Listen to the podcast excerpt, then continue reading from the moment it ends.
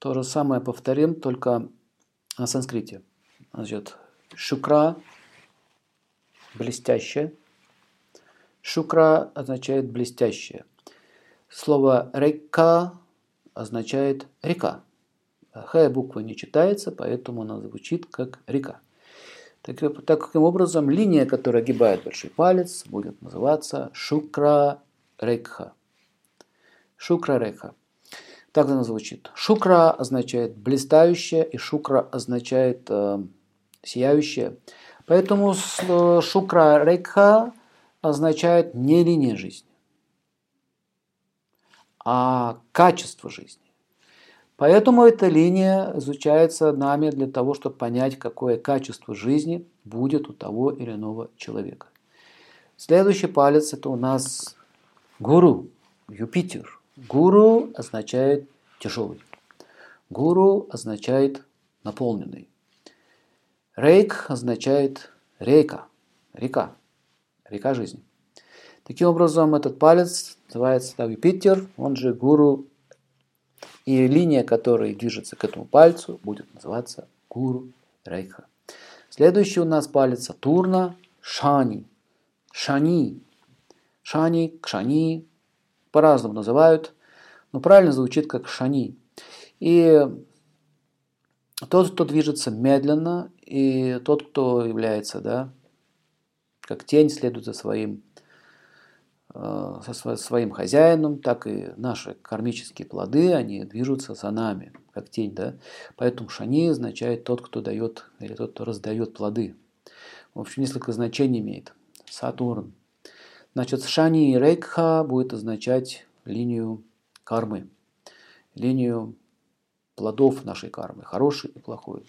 Следующий у нас идет палец Сурья. Сурья означает солнце. Рейк означает река. Таким образом, Сурья, Рейк будет показывать нам солнце, власть, положение в обществе, а насколько человек будет прославлен. Ну, в общем, мы проходили с вами солнце, и вы знаете уже. А тот, кто не проходил, то повторю, то солнце – это власть, это положение, это сила, влияние, уважение, счастье и так далее. Следующее у нас идет это Меркурий, Будх. Будх означает разумный, пробужденный. Отсюда значение слова Будда означает тот, кто пробудился и тот, кто проснулся. Отсюда русское слово будильник, разбудиться, да, и пробужденный. Будха, Будха, Будха. Линия, идущая от этого пальца, от этого пальца будет означать, называться как Будха Рейкха. Будда Рейкха. И все, что связано с этой линией, мы будем с вами тоже изучать сегодня.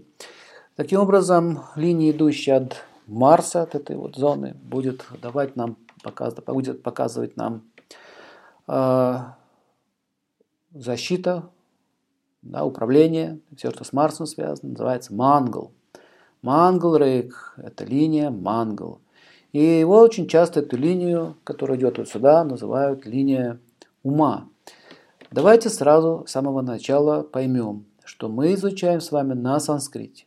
Поэтому будем называть все это правильно. Мангал означает благоприятный.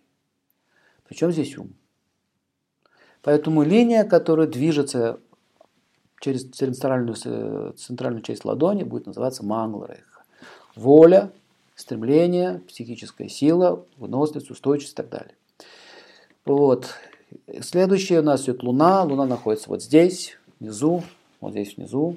линия, которая идет от этой зоны, будет называться Чандра Рейк. Чандр – это санскритное слово «луна». Чандр означает повелитель лунного царства. Так или иначе, Луна дает нам спокой, уют, мир, дом и так далее. Женщина нас связана. Поэтому Мангал Рейк будет давать нам, показывать нам и давать нам счастье либо горе, связанное с этим вот э, качеством жизни, все, что с Луной связано. Но это существует а, Раху и существует Кету. А, чаще всего линий таких э, нет Раху и Кету, так как Раху и Кету это не совсем планеты, это существо. Раху это личность. Э, была целая история, где он лишился головы, успел выпить нектар бессмертия, и в результате э, превратилось как бы две субстанции. Да. Раху – это голова, а кету – то, что без головы. Но когда-то они были одной единым, единой личностью, да, стало две. Это целая история, в, в описаниях, в Пуранах это все описывается, но мы уже это знаете многие, кто не знает, можете поинтересоваться.